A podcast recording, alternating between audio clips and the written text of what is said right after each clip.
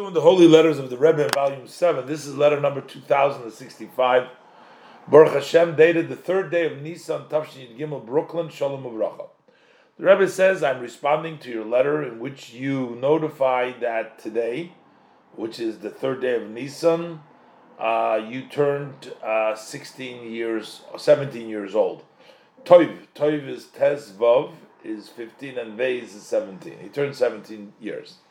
May it be the will of the blessed Hashem that you shall grow, both physically and spiritually together. You should be a chassid, a yirei shamayim, and a lamdan, and fitting to the true intent. And your parents, may they live, should have much of you and the rest of the children, a lot of chassidish anachas.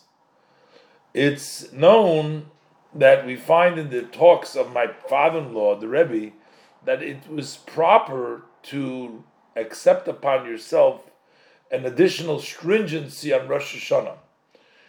There it says that the Rebbe used to accept every Rosh Hashanah some additional stringency upon themselves. Of course, we're not talking about halachas and all the customs that you have to do, but additional stringency on every Rosh Hashanah.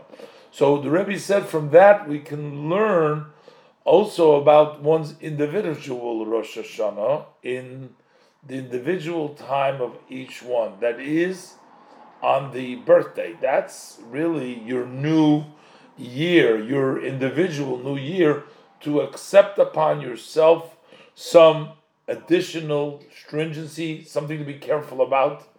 And the starter should be by adding an additional class in Chassidus, in Divrei Kim Chaim. And Rebbe blesses him for a Pesach kosher v'sameach. And on the Nichta the Rebbe says, uh, he asks the Rebbe how to get rid of Chan, of Chatas Neurim, God forbid, which is the sins of the youth. So the Rebbe says, first of all, one must remove his mind totally from this, even of any thought of trying to fix it, and to add letters of Torah and Tefillah in speech and also in your mind, you should have engraved several chapters of Mishnah, several chapters of the Tanya.